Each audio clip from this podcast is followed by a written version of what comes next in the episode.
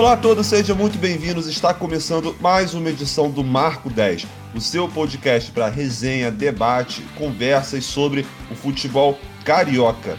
O meu nome é Gabriel Salotti e eu estou aqui mais uma vez com meus parceiros de sempre, Lucas Matias. Oi, rapaziada, tudo certo? Bora para mais um. E também com o Dimitri Souza. Opa! Será que vai ter surpresa Beleza. hoje? Será que eu vou sumir? Será que eu vou aparecer de novo? Tomara que É, não é um mistério, cara. Ninguém sabe disso ao certo. Só saberemos no decorrer do episódio. Mas isso nós vamos descobrir já já. Vamos falar também hoje das finais do Campeonato Carioca. Nós tivemos a final do campeonato principal entre Flamengo e Fluminense e também a final da Taça Rio entre Vasco e Botafogo.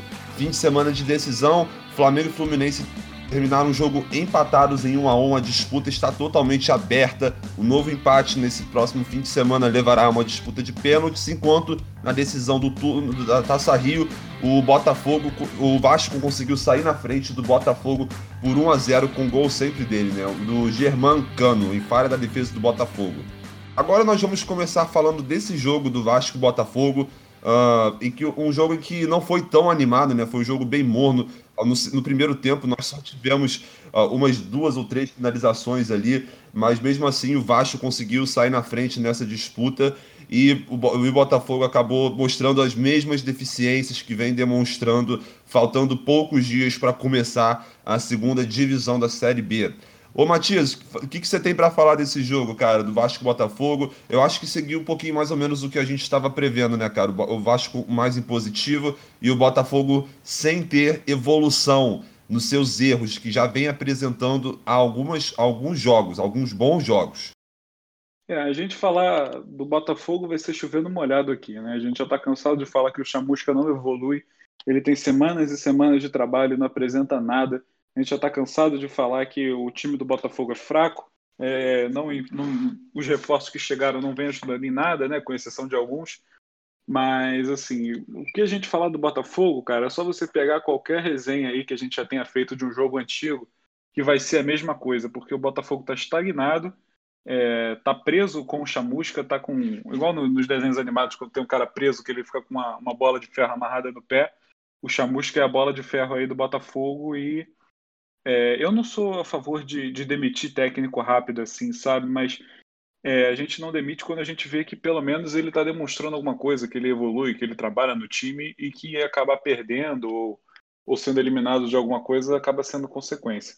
Mas com o Chamusca a gente viu um negócio completamente diferente, né? A gente vê um time estagnado, a gente vê um time que não tem nenhuma ação ofensiva, que sofre muito na defesa, que não vou falar que é a melhor parte do time, eu falo que é menos pior, assim é, e mesmo assim consegue, consegue falhar. Ontem o gol do Vasco, inclusive, abre aspas, faça um L, faça um L imediatamente.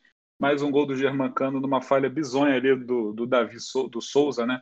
Ele vai, vai tentar sair jogando e o Morato, que é pequenininho, assim, começa a pressionar ele, começa a fazer um inferno perto dele, ele erra o passe.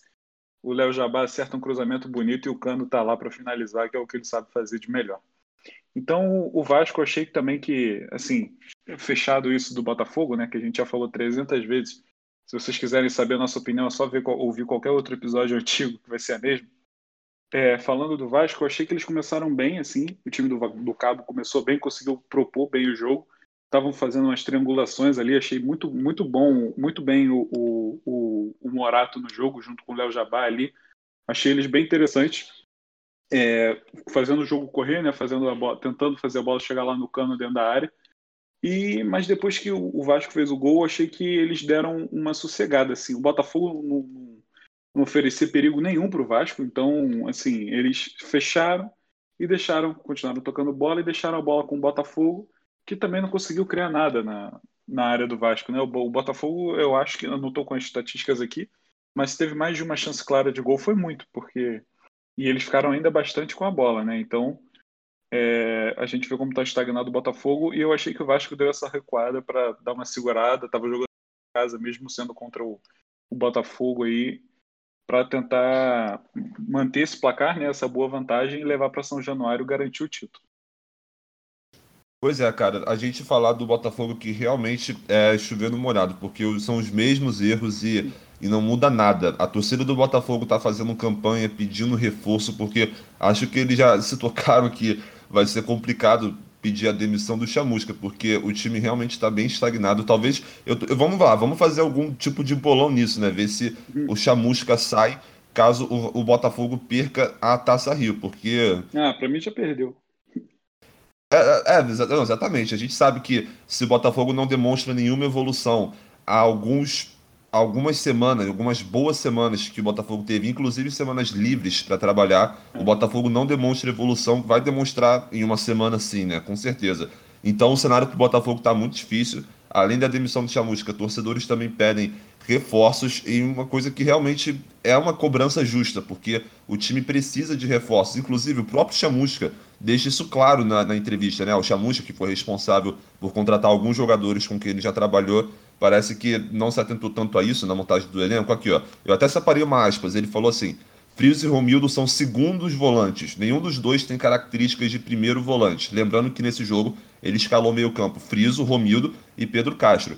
Então, o time, ele, ele fica sem jogador para realmente fazer a função do volante de ofício, de marcação, protetor da frente da área. É só, é só esse trecho da coletiva já, já mostra uma, uma certa deficiência na montagem de elenco do Botafogo. E bem, fora isso, é o que o Matias falou, é o que a gente vem falando há um tempão. É, é, é, a dificuldade para você criar jogadas ofensivas. O, eu não tenho essa estatística também, Matias, mas eu, eu, acho que. Eu acho, cara, eu acho que o Vanderlei só fez uma defesa no jogo todo, não foi isso? É, eu, olhei, eu, aqui, o, eu olhei aqui, o Botafogo teve 50,8% de posse de bola e um chute a gol. É, chances, é, defesas difíceis é, tá zero aqui para o Vasco. Então esse chute a gol não originou em nada. Não, exatamente. E, esse, e essa posse de bola um pouquinho maior também se deve ao momento que o Botafogo é. começou a ter mais a bola, mas foi porque o Vasco marcou seu gol e passou a jogar um pouquinho mais recuado, um pouquinho mais no seu campo e deixou de tentar ter mais a bola e tentar propor mais o jogo. Isso aí a gente viu bastante no primeiro tempo, em, em, que, o, em que o Vasco também teve uma certa dificuldadezinha para chegar. Foi um jogo no primeiro tempo truncado de poucas finalizações e bastante marcação mas ainda assim com o Vasco superior, com o Botafogo é, não conseguindo criar. E, e bem, é, vamos ver o que vai acontecer a seguir.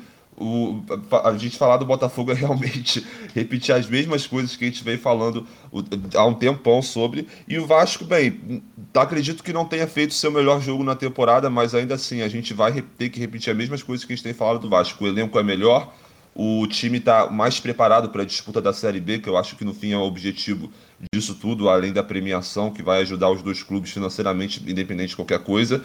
E o, Vasco tem elementos melhores, tem mais jogadores que possam decidir o jogo. O Germancano é incrível quanto esse cara é decisivo, conseguiu guardar mais uma vez na falha da saída de bola do Souza, logo ali no, no início do segundo tempo, a pressão do Vasco deu certo. Então é isso, basicamente, realmente, vai estar um cenário muito complicado para o Botafogo reverter, principalmente porque o time não demonstra evolução dentro de campo. E para o Vasco, bem, a gente já considerava o Cruz Maltino como favorito para essa disputa, agora conseguiu sa é, sair na frente. E o, o, Cabo ainda falou do campo do Engenhão, que em São Januário a atuação vai ser melhor. Vamos, vamos acompanhar, ver semana que vem, essa semana, no fim de semana, para ver como é que vai ser. E você, Dimitri, fala para mim, cara, você é, o que, que você achou desse jogo? Foi, foi um jogo bem, eu achei bem truncado, mas não foi tão, tão emocionante assim, talvez. E o Vasco conseguiu sair na frente nessa disputa na Taça Rio, Dimitri. Ah, eu achei que foi uma perda de tempo esse jogo, né? Mais para quem assistiu, né? Porque, assim, foi um primeiro tempo lento, né? Ninguém. A gente não viu nenhuma oportunidade de, de gol que não fosse um chute fora da área, né? Não me lembro de nenhum, pelo menos. No, no segundo tempo, o Vasco conseguiu, numa pressão inicial, abrir o placar no início do primeiro tempo, no, do segundo tempo, lá com um gol do Cano. E aí o Vasco deu uma reduzida na velocidade, porra, e aí deu mais chances pro Botafogo. Claro que veio no desespero para conseguir alguma coisa, que na, o Botafogo não tem qualidade não, e não tem organização, então não conseguiu nada, né? Para variar. E, cara, se fosse resumir esse jogo, foi um primeiro tempo tenebroso e um segundo tempo desesperador, né? Porque foi mais ou menos isso que eu enxerguei do jogo, tá ligado? Tipo, o... ainda teve aquele lance lá do... de um pênalti claro lá que o Galarza É, fez, verdade. acho que no Ronald, não sei se vocês comentaram, acho que vocês não comentaram, ele, mas. Não, ele chegou chutando, né? É, ele deu um bicão no, no Ronald. E podia mudar o. Podia mudar, né, o, o placar, o Botafogo sair no, com empate, né? Que seria melhor do que sair do, com, a, com a derrota. Mas é, é isso, cara. Não, não teve nenhum lance majestoso aí do, no, no jogo inteiro. A gente teve só o Cano, que provavelmente é o jogador de mais qualidade do, do que entrou em campo né, no, no dia de hoje, no dia de ontem, né? É, e a gente, porra, cara, foi uma perda de tempo, cara, sinceramente. Eu não queria ter acordado cedo para assistir esse jogo, não. Mas foi o que aconteceu. É, são, são, são, as convenções que o podcast nos traz, nos traz, papai. Então, beleza, beleza, gente. Uh, você, é, vocês têm mais algum comentário para fazer sobre esse jogo? Eu achei que realmente foi um jogo que não teve tantas emoções, é, de, de, teve pouca coisa acontecendo. Vocês têm mais algum comentário para fazer sobre esse jogo em relação ao próximo? Não, em relação ao próximo, eu acho que o próximo, se não for igual, vai ser bem parecido com esse, com o Vasco talvez um pouco mais ofensivo ou, ou, ou não, não sei, cara. Uhum. Porque o Vasco pode tanto segurar o jogo, como em casa decidir, tentar decidir no pr primeiro tempo, fazer um 2 a 0 e deixar o jogo, o Botafogo maluco, sei lá. Não sei.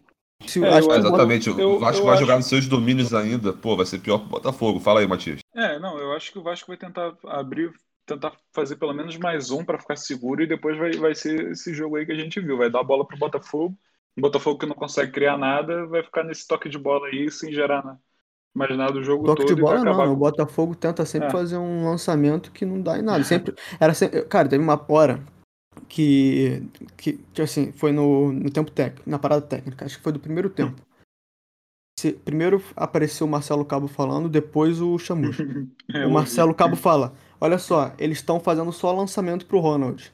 Então o Zeca e o Galarza aqui para impedir a passagem do Ronald. E o Jabá marca ela quente, não sei o que, não sei o que lá.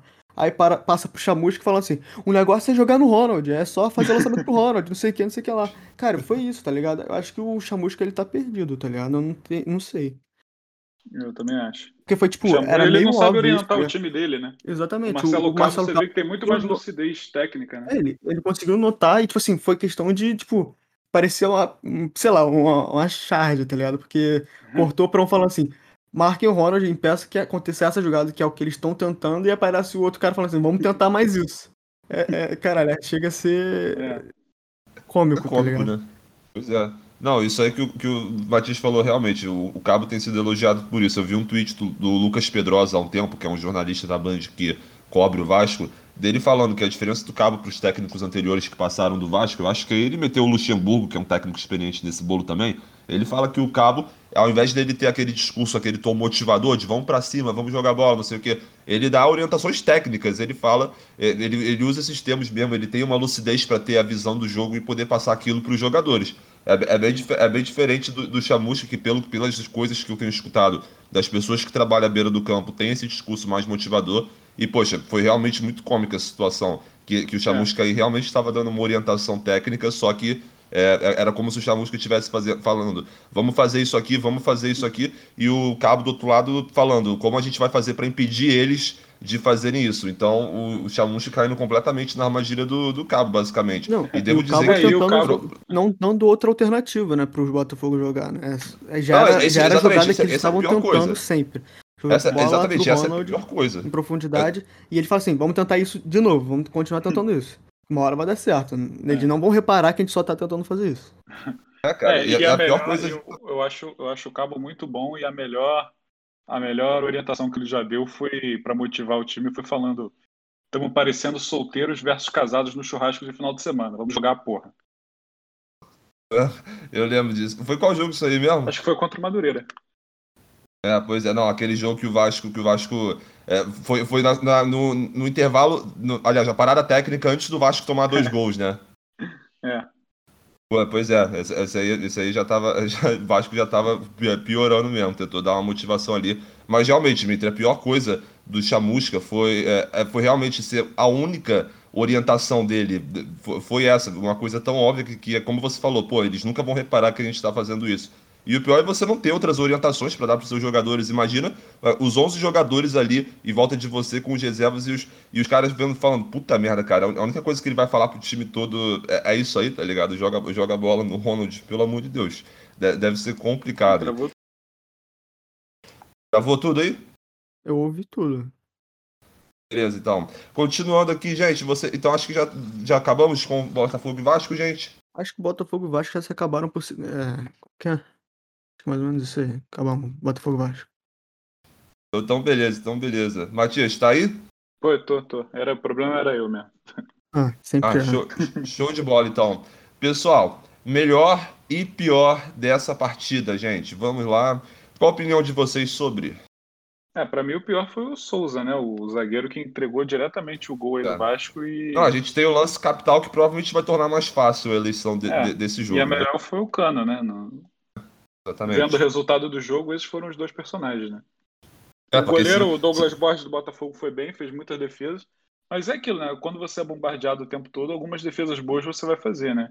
Então eu acho que o, o Cano, por ser capital assim, o, e de, muito decisivo, vai o melhor para ele.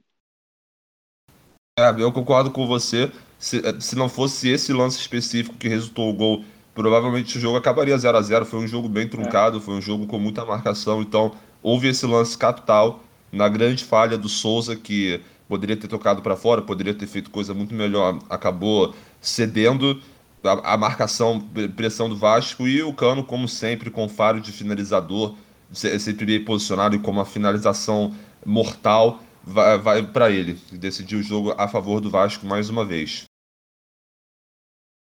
Você, Dimitri? Vai, ah, seguir, vai seguir.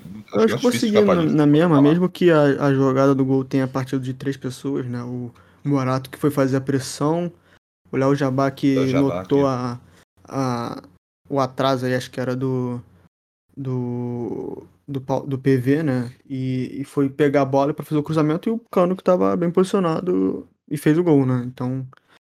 Mas mesmo assim, acho que o Cano, se for comparar com os outros três aí, merece mais. Os outros dois, né? Merece mais. E o Souza foi. Foi decisivo, né? Infelizmente, negativamente. Então, acho que vou, vou seguir essa. Essa linha de raciocínio aí. Você melhor vai pro Cano mesmo? Uhum. Show de bola, então.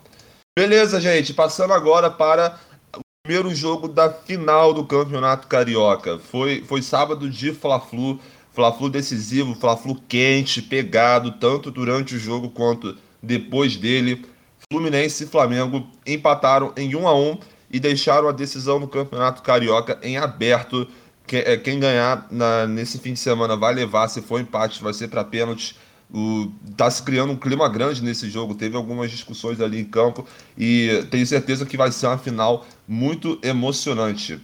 Ô Matias, fala pra gente, cara. O Flamengo atacando mais no primeiro tempo, uh, conseguiu sair na frente com o pênalti do, do Gabigol. Isso aí também já, já tá virando padrão, né? É, gol de pênalti do Gabigol num lance meio, meio assim do Egídio, né? E no segundo tempo, o Fluminense voltando melhor, num, num roteiro parecido com, com o de quarta-feira, talvez, né? O Fluminense não jogando tão bem no primeiro tempo e depois voltando no intervalo um pouquinho melhor. Fala pra gente, cara, o que, que você achou desse jogo?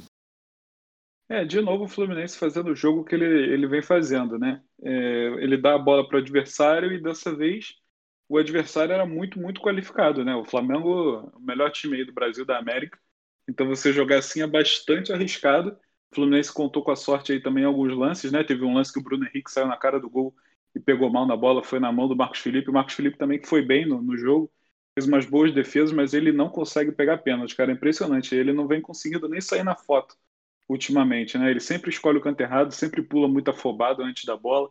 Mas, é, enfim, o Fluminense ele também está sendo um time que comete muitos pênaltis, cara. Eu, eu, vi uma estatística assim, eu não lembro aonde, eu não lembro se foi no, no, no Globo Esporte ou se foi no, em algum canal assim de Fluminense, desculpa aí, vou estar devendo a fonte, mas é, dos oito último, últimos gols que o Fluminense tomou, foram cinco de pênalti. Então o Roger ele precisa ver isso aí urgentemente. Não pode um time que joga na, que jo gosta de jogar sem a bola, joga mais no contra-ataque, quando contra um, contra um time mais qualificado assim, é, sofrer tantos pênaltis, cara. Eu sei que o, o, esse pênalti agora, esse, desse último jogo, foi uma falha individual, né? Uma, uma burrice ali do, do Egídio que perdeu a bola, não conseguiu voltar para marcar e foi marcar tudo errado ali o Everton Ribeiro e depois chega de sola no, no Gerson. Então, assim, impressionante como ele foi mal nesse lance, né? Uma partida que eu achei que foi boa do Egídio, assim, na frente, ele sempre chega bem para cruzar, ele tem um bom cruzamento, tanto que o lance do gol do Fluminense é um cruzamento dele para o Luiz Henrique, que vai para o meio da área do Flamengo ali e o Abel consegue cabecear. Mas enfim, ele é muito estável. É, se ele pudesse jogar de ponta era melhor, porque ele ficava só na frente e não fazia merda. Mas nesse Fluminense os pontas também tem que ser muito voluntariosos, né? A gente vê ali o Luiz Henrique que marca bastante. Mas enfim, é, voltando a falar do jogo, porque eu me perco. Voltando a falar do jogo, cara, o Flamengo encaixotou o Fluminense, cara, sem, sem dúvida, que nem o Santa Fé fez no, no jogo da Libertadores o Flamengo fez agora e o Flamengo é muito mais qualificado que o Santa Fé. Então o Fluminense sofreu bastante. É, direto a bola chegava na área do Fluminense. O Gabigol também perdeu aquele gol incrível que foi marcado o impedimento, mas eu revendo o lance, dá para ver que não estava. Assim, o Lucas Claro estava na frente dele. Então, um gol incrível que o Gabigol perdeu e o Flamengo estava chegando muito na frente. Né? O Fluminense sem meio campo. É, o Flamengo estava trocando dois, três passes e já chegava na área do Fluminense. Então, assim, não tinha combate o Iago e o Martinelli, que são os volantes ali, estavam perdidos, estavam passando mal ali com o Diego e o, e o Gerson. O Gerson, para mim, facilmente o melhor em campo aí, mesmo não tendo feito gol nem, nem, da, nem dado assistência. O Gerson jogou muito, ganhou todas as disputas no meio-campo ali do Fluminense e estava chegando fácil, né? Então, é, alguma hora ia entrar com, como é qualificado o time do Flamengo, né? O Fluminense também é, não estava conseguindo sair, o Fluminense ficava muito pouco com a bola, principalmente no primeiro tempo e perdeu algumas chances incríveis, né, cara? No, no, primeiro tempo teve o lance do Kaique, ele sai na cara do gol, achei um lance, é, entre aspas, ali, parecido com o que o Gabigol também perdeu, é, e ele chuta ali para o lado, ele domina, enfim, para mim ele tinha que chegar chutando de primeira, mas eu acho que ele ainda não está tão confiante assim, mas é, também teve depois de fazer o gol, né, teve aquele lance que o, o Felipe Luiz toca, cobra uma falta, né, o Arão desliga no lance, né, de novo, de novo o Felipe Luiz e o Arão falhando no, no lance desse contra o Fluminense, só que dessa vez o Luiz Henrique é, ele chega um pouco afobado na frente. Por mim, ele podia. Assim, eu nunca joguei bola na vida direito, né? Sempre fui muito ruim, mas é, eu sempre analisei vendo assim, eu acho que ele poderia ter tentado driblar, cortar para o lado ali. E, e o, o, o, Gabriel Batista, que estava chegando muito na frente dele. Mas enfim, ele deu, tentou o toquinho no lado, a bola passou até perto, assim, foi um chute ok. Mas ele perdeu e contra o Flamengo, cara, quando você tem uma chance assim, você tem que finalizar, você tem que tentar matar o jogo, porque essas chances assim são raras de aparecer, né? É, com certeza, cara. O, o, o jogo foi. Realmente teve um primeiro tempo e um segundo tempo bem diferentes. O Flamengo conseguiu hum. ter a proposta de, de ter mais a bola em contraponto à proposta do Fluminense de ser um time mais reativo, uma proposta que a gente já vinha conversando nos últimos jogos da Libertadores do Fluminense com menos posse de bola, mas apostando na velocidade dos seus dois jogadores de lado. Nesse caso, o, o Roger tentou escalar o Gabriel Teixeira também no lugar do Luiz Henrique, que vinha jogando, né, para tentar explorar a velocidade dele na, nas costas é, das laterais do Flamengo. E, bem, foi, foi, uma, foi, um jogo assim que realmente o primeiro tempo foi, foi de maior parte domínio do Flamengo, mas mesmo assim Flamengo mostrou ainda algumas deficiências no seu estilo de jogo, né? Que até, são até coisas que a gente vem falando normalmente, porque o Flamengo conseguiu dominar o Fluminense na maior parte do primeiro tempo, beleza. Mas vale lembrar que o, o Fluminense conseguiu chegar com perigo também no primeiro tempo, que foi com, com a bola aérea, que foi uma falta cobrada pelo Nenê que acabou sobrando para o Kaique, onde ele não conseguiu marcar o gol. Lembrando que nesse aspecto, nesse ponto, já estava 1 a 0 para o Flamengo. E bem, o Flamengo continuou tentando pressionar, tentando pressionar, o Fluminense ainda não conseguiu se achar realmente nesse primeiro tempo. E o Flamengo também perdeu algumas oportunidades claras que poderiam ter dado mais tranquilidade para o time no decorrer do jogo, como por exemplo a chance que você citou do Gabi, que ele recebeu o passe do Bruno Henrique, mas ele acabou. É porque foi meio estranho também, ele acabou to tocando ali com a direita, mas enfim, poderia ter a, arrumado o corpo de, é, de alguma forma, ou então pelo menos ter tido alguma finalização melhor, porque às vezes o, Ga o, Gabriel, o Gabriel tem essa, a gente sabe, ele pode ser um artilheiro nato, um finalizador absurdo, mas ele te, tem uma certa tendência a perder gols também. Além de fazer, ele, perde alguns gols na cara. E isso é ruim porque pode custar, pode ter custado o Flamengo pro, o campeonato para o Flamengo, né? Nunca vamos saber.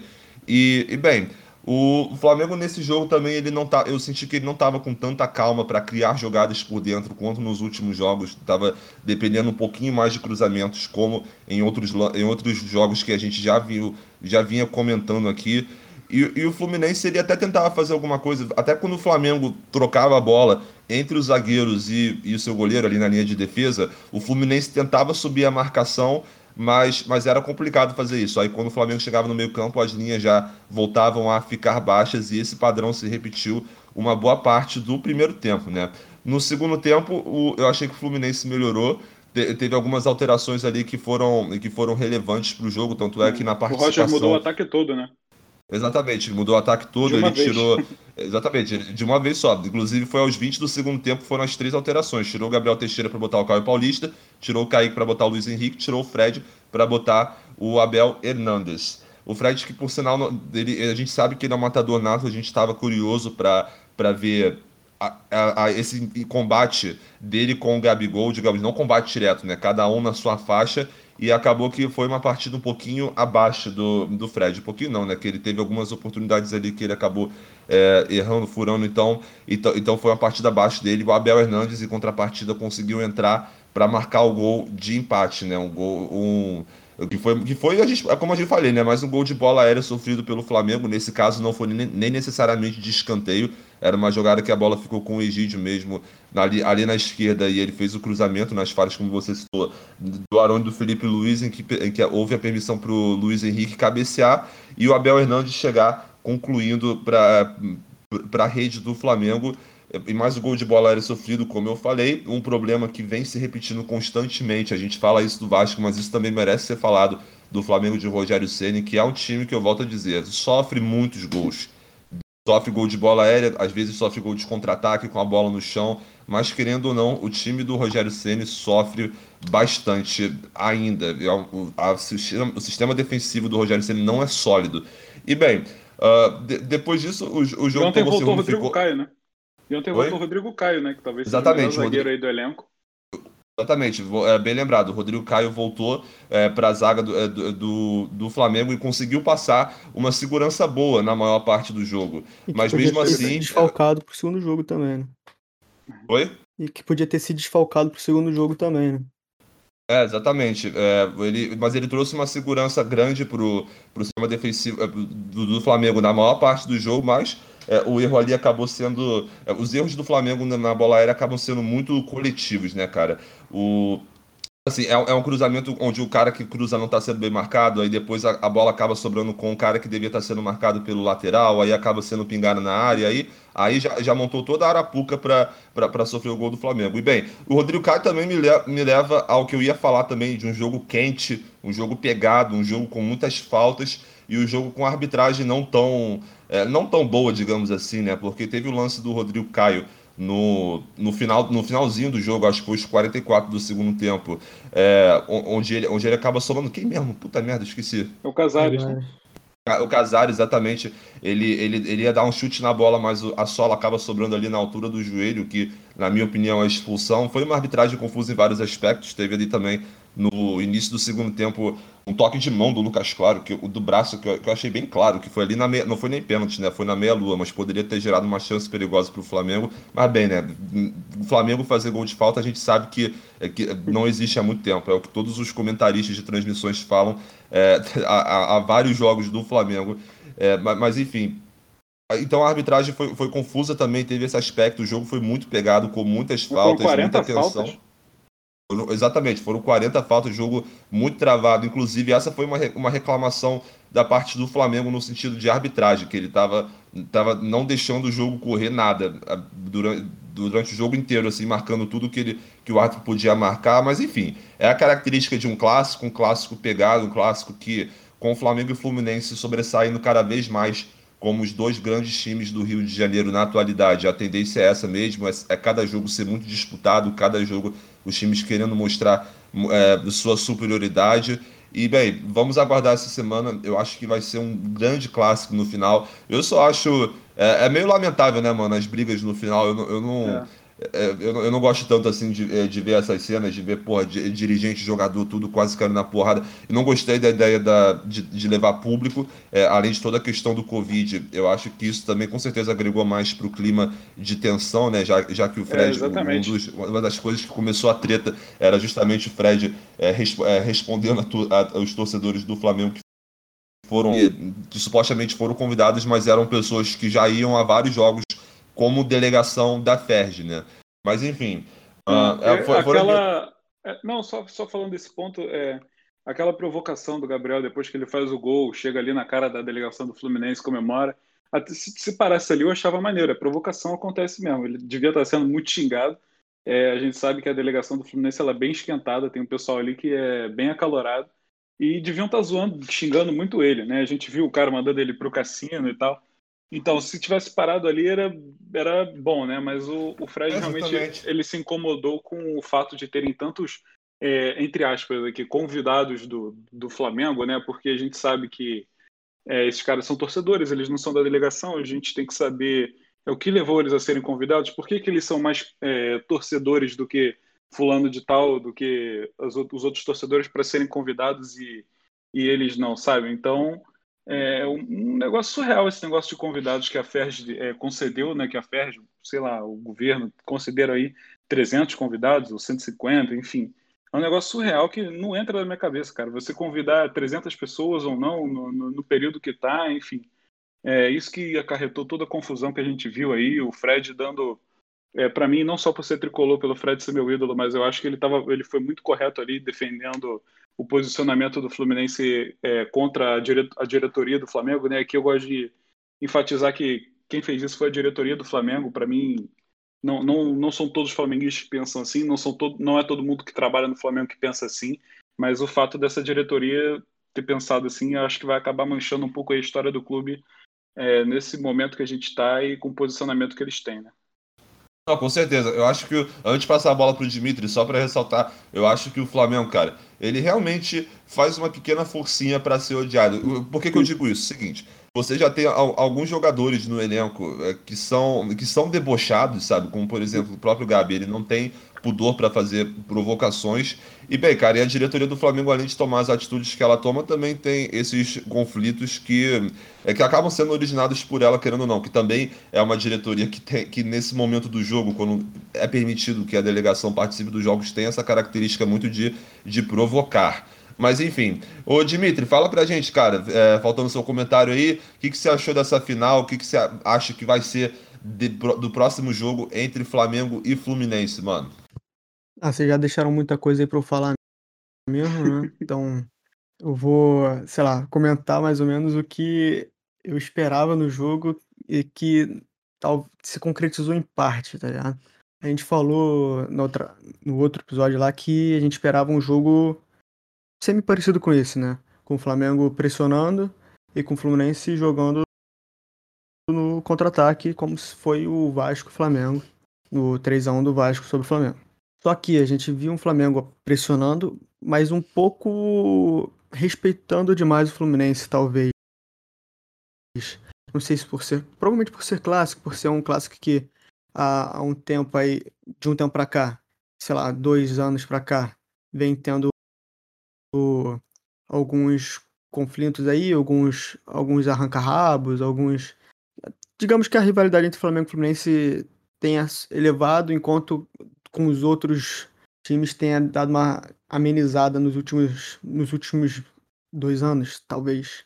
E, e aí eu, eu senti um Flamengo talvez respeitando, respeitando um pouco mais o Fluminense, e um Fluminense que não conseguia partir para o contra-ataque, né? A gente viu o Gabriel Teixeira que entrou no lugar do Luiz Henrique, na minha opinião, um pouco errado, porque o, o Luiz Henrique, para mim, seria mais, faria mais sentido, pelo menos, começar no jogo, já que ele, ele tem um poder de marcação muito melhor do que o do Gabriel Teixeira. E a gente viu o que aconteceu, né? Quando ele entrou, o, o, o Felipe Luiz deu um mole e ele praticamente saiu de cara pro gol numa bola que ele conseguiu espertamente roubar e só deu mole de, de não conseguir concretizar o gol, né?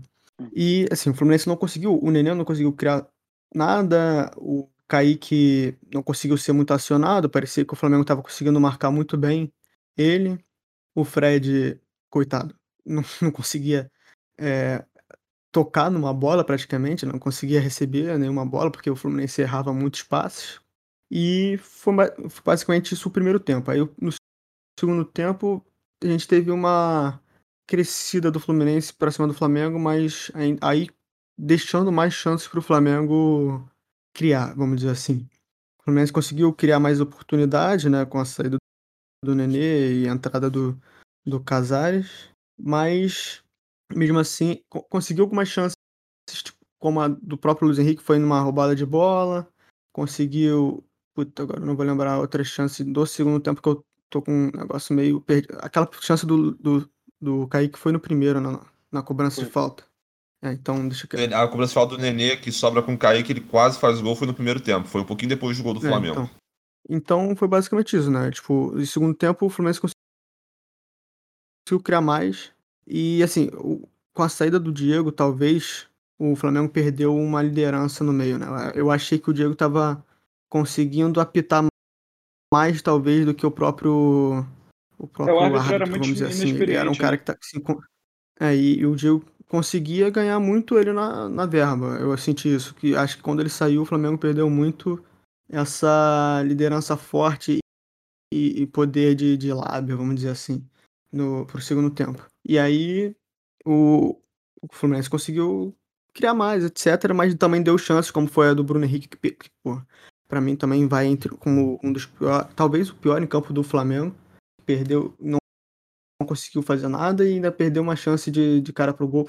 O Gabriel Barbosa também só fez um gol pênalti, né? Então também não foi bem na minha, na minha análise. Pelo menos do pior em campo ele já se livra, né? É, mas, é porque ele conseguiu fazer. Mas foi isso. É, o, foi um jogo que, tipo assim, se a gente pegar chances claras, talvez tenha sido quase pau a pau, vamos dizer assim, com uma, sei lá, o Flamengo tendo mais quatro chances, o Flamengo tendo mais três chances claras de gol. É, finalizações pra, no gol tá 5x3 pro Flamengo. Não, não tô falando nem de é, finalização, tanto... mas tô falando, não, tô falando entendo, de chance. Pra... Sim, Porque sim. aquele chute do Luiz Henrique foi para fora, aquele chute do Kaique foi para fora, então sim. conta como finalização para fora. Mas de chance, tipo, finalização aquela, tá aquela, então, aquele chute do Gabriel Barbosa foi para fora também, então é, a gente O chute do Vitinho também claras foram é, então, então, para mim foi meio que pau a pau de chance de, de, de jogo, né? Isso talvez valorize mais o, o, o clássico, né? uhum. né? E, e, deu uma esquentada pro próximo jogo no, no próximo sábado. Nesse sábado agora, né, no caso. Que é o próximo sábado. Pois é. E... Pode continuar, desculpa. Assim, os dois, os dois times tiveram chance de, de ganhar ou de, de empatar ou de perder. Então, eu acho que tá mais aberto do que nunca esse, esse segundo, esse segundo jogo aí. É, a gente espera um outro jogão, um outro clássico muito disputado no fim de semana. E durante a semana, os dois times vão estar ocupados com seus compromissos da Libertadores. O lado bom é que os dois estão muito próximos da classificação, né? O Flamengo, o Flamengo é,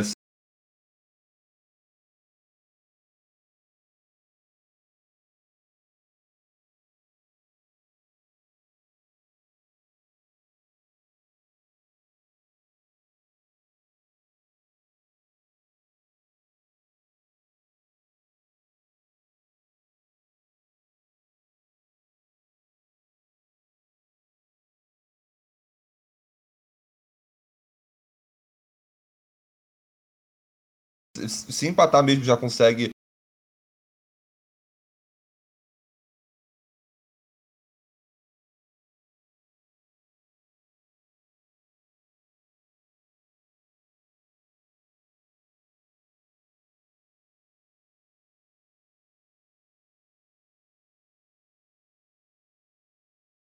é, a vaga para as oitavas dessa seja uma motivação. Então, se eles não é, selecionarem um jogador lá do sub-17 para inscrever, porque é, com o Covid abriu essa regra, né? Se acontecer uma catástrofe dessa assim, desse tamanho, eles abrem de novo para você inscrever mais alguém. Então, se eles não inscreverem um jogador assim do sub-17, provavelmente vão com um jogador de linha no gol para o jogo contra o Santa Fé, que é essa Botou semana. Ruela. É. Não, eu dei. Cara, eu dei uma olhada ontem. Ontem foi dia de Boca Juniors e River Plate pela Copa da Liga Exato. Argentina, né? Teve, é, teve a disputa lá das quartas de final, inclusive interessante. To todas as quartas de final, acabaram empate com disputa de pênaltis. Mas aí, cara, o River Plate, eu nem me lembro do nome do goleiro, mas ele, ele tacou lá um moleque mesmo, de 17 anos. E vou te falar, até, até que ele carregou bem a responsabilidade, tá? Ele fez algumas defesas boas ao longo da partida. Mas, claro, nos pênaltis não, não deu, o Boca Juniors passou, mas ainda assim, é, esse problema já não é conseguindo resolver porque, pô, você perdeu seu, seu, na sua hierarquia de titulares de goleiros, você perder seus quatro primeiros é foda. E sem é. falar que para Libertadores também, para jogos, porque o River Plate a gente fala dele, mas o River Plate está numa situação que, que é mais tensa do que a do, que a do Fluminense, né? Tem, é, quer dizer, tá, tá, tá, três pontos à frente do terceiro colocado, Júnior Barranquilha, mas ainda assim, se o River Plate demole, vai ser o próprio River Plate que vai precisar ir contra o Fluminense na última rodada desesperadamente atrás da vitória, depender, a depender é, da tava, combinação de. Oi? Eu tava dando uma olhada aqui no grupo, se o River perder esse jogo aí pro Santa Fé, vai ficar o, River, o Fluminense com. Aí imaginando que o Fluminense ganhou do Barranquilla. Aí vai ficar o Fluminense com 11, o River com 6, o Santa Fé com 5 e o Barranquilla com 3. Então, se o Fluminense empatar com o River, e, e, tem grande chance do River não se classificar, né? Dependendo do resultado na Colômbia. Se o Santa Fé ganhar e o River empatar, o River tá eliminado. É, exatamente, cara. O River Plate chegou nesse, nesse final de fase de grupos tendo que correr atrás. A gente sabe é. que o River já é, é um pouquinho conhecido por isso, né? De ser um time na fase de grupos e ser um bicho-papão no mata-mata, mas ainda assim, é. você tem o risco de poder chegar nas últimas rodadas com todo o desespero. Pô, mas, mas, enfim, gente. O, o River, nos últimos cinco anos, ele se classificou quatro vezes, acho, como primeiro e uma vez como segundo. Acho que não teve nenhum exatamente. ano aí que o River não se classificou bem, tá ligado? Acho que não, exatamente. seja essa... das primeiras vezes aí que o River Plate não se classificou. Eu não sei se o River Plate não né? se classificou na fa fase de grupo já. Já em, dois, em 2009 ele é eliminado na fase de grupo. Ah, já, já, levantei ah, tá. isso uma vez aí recentemente. Tá suave. Foi, foi só um momento mesmo, mas é isso. O River Plate demonstra ser um time que. Não, mas é, é isso um ano mesmo. depois mesmo disso, com... o River Plate caiu, né? Um ano é, exatamente. Disso, foi, foi, foi, uma fase, foi uma fase ruim aí da história deles. Mas é, realmente, grupo, mesmo que. É, o, o, grupo era Nacional do Uruguai, Universidade de São Martin do Peru, a River Plate em terceiro e Nacional do Paraguai em quarto. Foi surreal. O River só ganhou dois jogos. Pode. Real mesmo.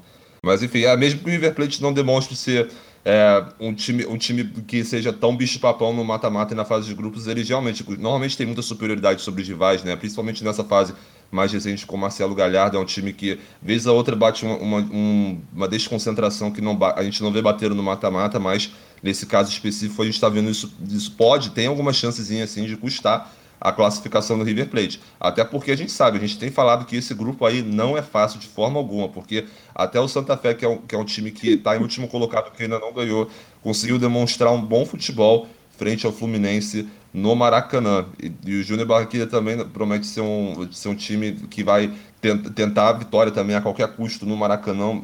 O Fluminense tem que aí se cuidar, mas o Tricolor, obviamente, tem tudo para conseguir garantir essa, vitória, essa classificação para a próxima fase. Está muito perto, está bem perto. É, eu estava olhando aqui os grupos da Libertadores de 2009 e o grupo 1 foi o melhor de todos, que foi Esporte líder, Palmeiras em segundo, Colo-Colo em terceiro LDU em último. Esporte Peraí, gigante. Esporte, esporte, esporte Recife. Campeão não, da Copa não, exatamente, 2008. Pô. Exatamente, ganhou a Copa do Brasil. Foi, em cima do Corinthians, né? É. É, pois é. Mas, mas enfim. Uh, beleza, gente. Então, então podemos ir pro melhor ou pior? Vocês têm mais algum Vamos. comentário a fazer? Vamos, então. É, querem começar? Ou.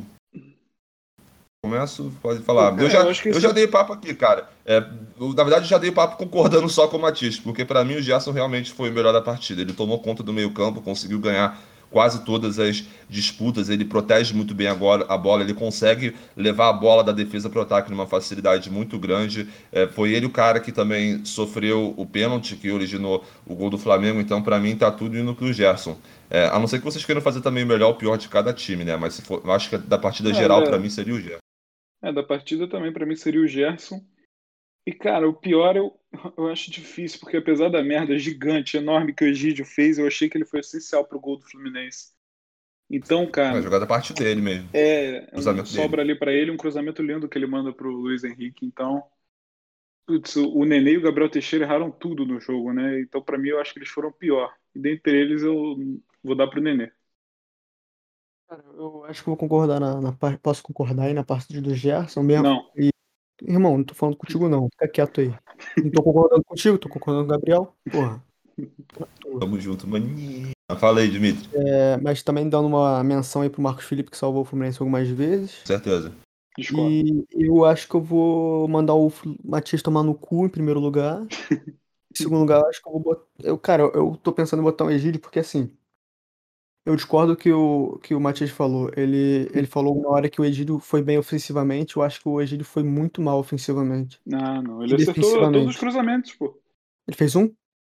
Não, O é, todo? então, acertou. Não, ele fez Ah. uns três, pô, quatro por aí, pô. E tava avançando Mas ele bem. acertou pra quem? Acertou pro, pra defesa do Não, ele Flamengo? acertou o Eu não vi cruzamento. Se os caras erraram, pô. Aí Cara, eu é não vi isso, cara. É. Só se ele Você cruzou tava de olho pro. fechado, então. Deve ser. Pode ser que eu fechava o olho e falava, meu Deus do céu, o que, que ele vai fazer?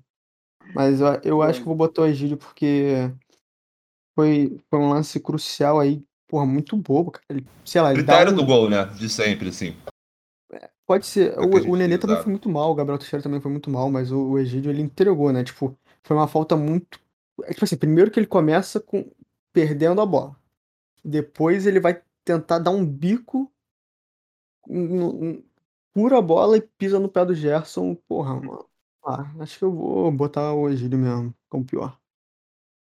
É, eu nem falei meu pior, na verdade. Eu, vou, eu acho que eu vou dar é, pro Nenê, só pela. eu- nesse lado eu vou ficar um pouquinho do Matias por causa do mérito de ter participado Não, da jogada do gol. Mas só pra esclarecer, Uhum. é, não, só pra esclarecer, eu vou, eu vou falar rapidinho então, só pra, só pra ir no embalo mesmo, que se foda, eu vou falar. Eu falei o Gerson melhor em campo, mas eu vou falar também. Eu acho que, cara, o melhor em campo pro Fluminense eu daria pro, pro Marcos Felipe mesmo. Eu acho que vou, vou dar nesse coro É, pro eu também. ótimas defesas e pior em campo do lado do Flamengo eu vou dar é, pro Bruno Henrique mesmo também, que realmente te- teve diversos erros, além de ter a- erro de passe que eu digo e também errou chance na cara do gol. É, então é isso. Vocês também têm um melhor em campo pro Fluminense pior em campo pelo Flamengo? Ah, o Bruno Henrique também não teve nenhuma chance, nenhum, nenhum daqueles lances que ele, que ele faz o facão, nem nada, tá ligado? Tipo, ele não, não apareceu muito pro jogo também, além de ter perdido o gol. Ele deu um passe lá pro Gabriel Barbosa, que ele também perdeu, Exato. mas mesmo Poderia assim, ter sido contado como assistência, mas lamento. né?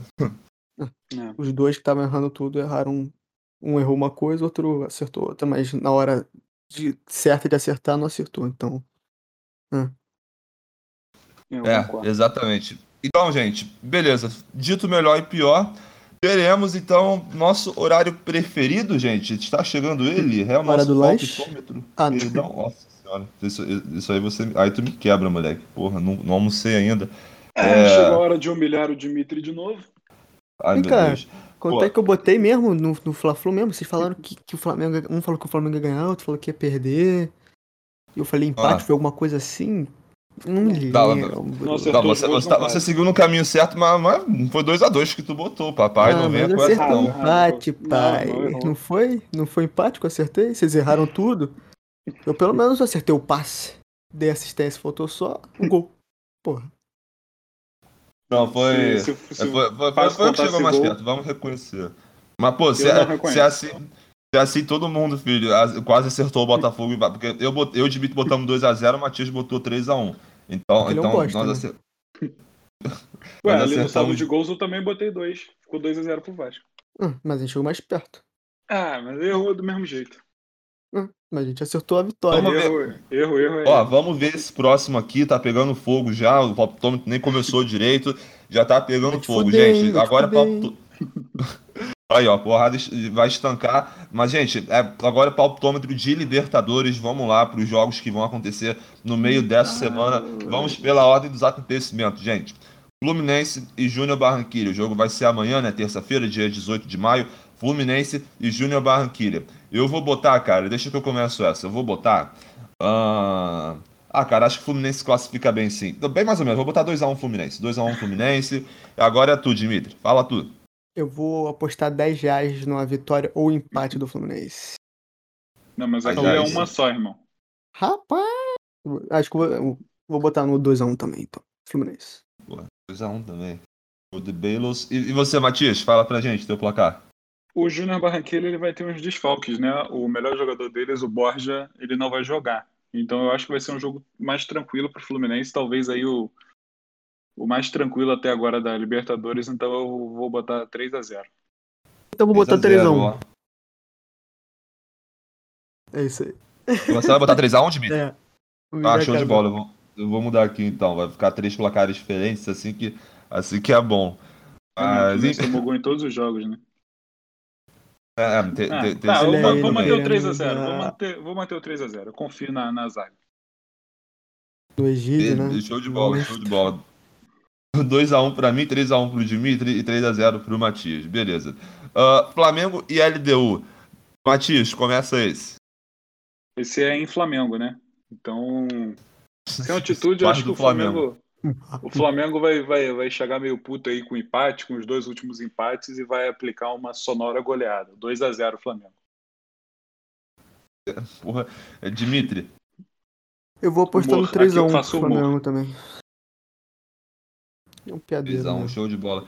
Cara, eu acho que eu, eu, acho que eu vou apostar no, no 4x0, porque eu acho que Eita. contra a LDU, no Maracanã, eu acredito que o Flamengo vai conseguir se impor de uma forma um pouquinho melhor do que conseguiu se impor contra o Lacalheira, também no Maracanã, e não vai sofrer gols. Eu acho que vai ser é, um jogo tranquilo para o Flamengo também, é, engasgado com a goleada, com o empate que, que deu na final do Campeonato Carioca. Mas beleza. 4 a 0 para mim, 3 a 1 para o Dimitri e 2 a 0 para o Matias. Aliás, acho que Sim. vou mudar o meu para 4 a 1 só por causa que o Flamengo toma gol todo jogo, né? Então, então é, não é, se é garante.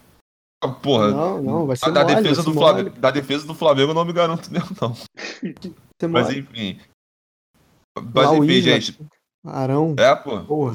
Só as, maravilhas, só as maravilhas, pô, defensivamente. Tem, tem dado, tem dado certo. Mas enfim, ah, fala, pessoal, falando, você... defesa do, falando na defesa do Flamengo, rapidinho, que a gente esqueceu de falar lá na hora da análise, é que o, o Gabriel Batista quase tomou um gol que seria um frango ali, né? Do Calegari, que foi numa triangulação ali com o Martinelli. O Calegari chuta, ele consegue ultrapassar o Felipe Luiz, chuta forte e o Gabriel Batista ele espalma meio esquisito, sorte que a bola saiu, né? Se, mas foi assim, ele não botou tanta firmeza ali na, na, na munheca para mandar com tranquilidade, né? Tanto que quando ele espalma pro alto, ele fica até meio perdido procurando a bola e seria um frango ali esquisito pro, pro Gabriel, né? É, cara, como eu falei no último episódio, o, é, é, entre os torcedores do Flamengo que acompanham esses goleiros da base, sempre houve uma confiança um pouquinho maior no Neneca, né, no Hugo Souza, tanto é que ele foi o primeiro na hierarquia depois daquela coisa toda de Covid, conseguiu pegar um lugar bom no time principal, mas ainda assim, ele tem, ele tem feito algumas atuações muito inseguras, e isso também você vai remeter já à última rodada do, do, Brasileirão 2020, que, é, que muitos torcedores afirmam, inclusive eu, né, porra, que os dois gols passaram por falha do, do Hugo Souza, tanto na saída de bola quanto na montagem da barreira, isso na última rodada do Brasileirão. Então ele vem demonstrando insegurança há alguns tempos e, em contrapartida, o Gabriel Batista foi escalado no Carioca, depois voltou a ser escalado no, no, no último jogo da Libertadores contra o Lacalheira e conseguiu demonstrar segurança. Então agora parece que o Hugo vai ter, vai ter que tomar um chazinho aí enquanto o Gabriel Batista tá, tá titular, mas ainda assim, ainda é um goleiro que também precisa de maturação, de e realmente, essa, se, mas, se essa, mas se essa bola vai no gol, em puta que pariu, esse, esse, o Gabriel Batista seria caçado. mas, mas enfim. Pessoal, só para con concretizar mesmo, para quem não escutou, que estava falando no podcast, o próximo jogo do, do Fluminense vai ser. Os dois jogos vão ser pela Libertadores do Fluminense e Flamengo. O próximo jogo do Fluminense contra o Júnior Barranquilha, amanhã, dia 18 de maio, na terça-feira. E o próximo jogo do Flamengo vai ser contra a LDU na quarta-feira, vai ser no dia é, 19 de maio, às 9 da noite. Muito bem, gente, estamos chegando ao final de mais uma edição desse podcast. E só para complementar também, para falar que o próximo jogo do, do Vasco e Botafogo, a, final, a segundo jogo da final da Taça Rio, vai ser também nesse fim de semana. Os dois times, mais uma vez, vão ter uma semana livre. Vai ser no dia 22 de maio, no sábado, às 3 e 5 da tarde. Dessa vez a gente não vai ter que acordar de, de manhã para ver o jogo, mas vai ser em São Januário para decidir a Taça Rio, valendo, além do título, claro, um milhão de reais para o vencedor. Pessoal, estamos chegando ao fim de mais uma edição do Marco 10. Eu quero agradecer muito a presença de vocês dois aqui comigo. De nada. Opa. Beleza. Então, então é isso, gente. Beleza. Então eu também quero agradecer muito a presença de você, torcedor que ficou aqui nos acompanhando até esse momento. Na, na sexta-feira vai ter mais episódios do Marco 10, a gente vai seguir nesse ritmo mesmo, segundo e sexta, segundo e sexta, lançando o mais breve possível para ficar perto da rodada e não perder o assunto. Então valeu, gente. Eu quero agradecer mais uma vez a presença de vocês e do torcedor que escutou a, gente até aqui. Muito obrigado, um beijão a todos e até mais. Valeu.